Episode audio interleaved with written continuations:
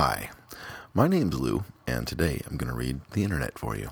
Today I'm going to be reading something from the Something Awful General Bullshit Forum, subforum EN Bullshit. And the thread is entitled Reasons You Feel Like Shit. Original post by Should Be Sleeping. Today I woke up late. The alarm was set wrong, and for whatever reason, it didn't go off. Now, normally if that happened, I'd be in big enough trouble with work and everything, but today I was supposed to drive a cancer patient to her first round of chemotherapy. The hospital she's going to is a few hours' drive. She alone, with no family around, scared out of her mind, and I volunteered to drive her. I thought maybe I could be some friendly company to her and cheer her up a bit. Well, my stupid ass woke up late, and she had to pay over a hundred dollars for a cab to the hospital. I feel like complete shit right now. I called her. She seems fine and in a cheery disposition. I offered to drive up there and pick her up, but she already had a ride. The only thing I can think of doing besides begging forgiveness, like I already have, is to pay for her cab fare.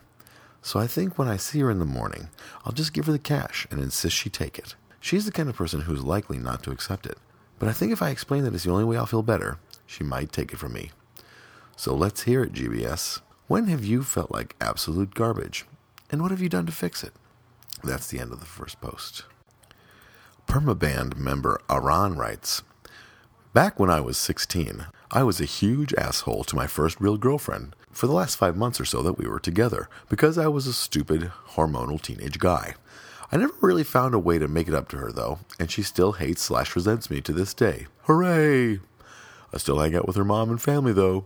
Hooray! Pee Poo Gender Pants adds For the past year, I've been unhappy in my marriage. So, for the past three months, I've been talking to this girl at work. For the past month, me and this girl have been messing around. Not sex. Her husband found out last week, and I decided to tell my wife too. It's been pretty bad ever since because I'm pretty sure I'd rather be with the other girl, but can't bring myself to tell the wife. My wife cries a lot. And finally, we'll end with this gem from Ojo. I haven't had much contact with my father in years. About a week and a half ago, a cousin from that side of the family tried to contact my mother out of the blue.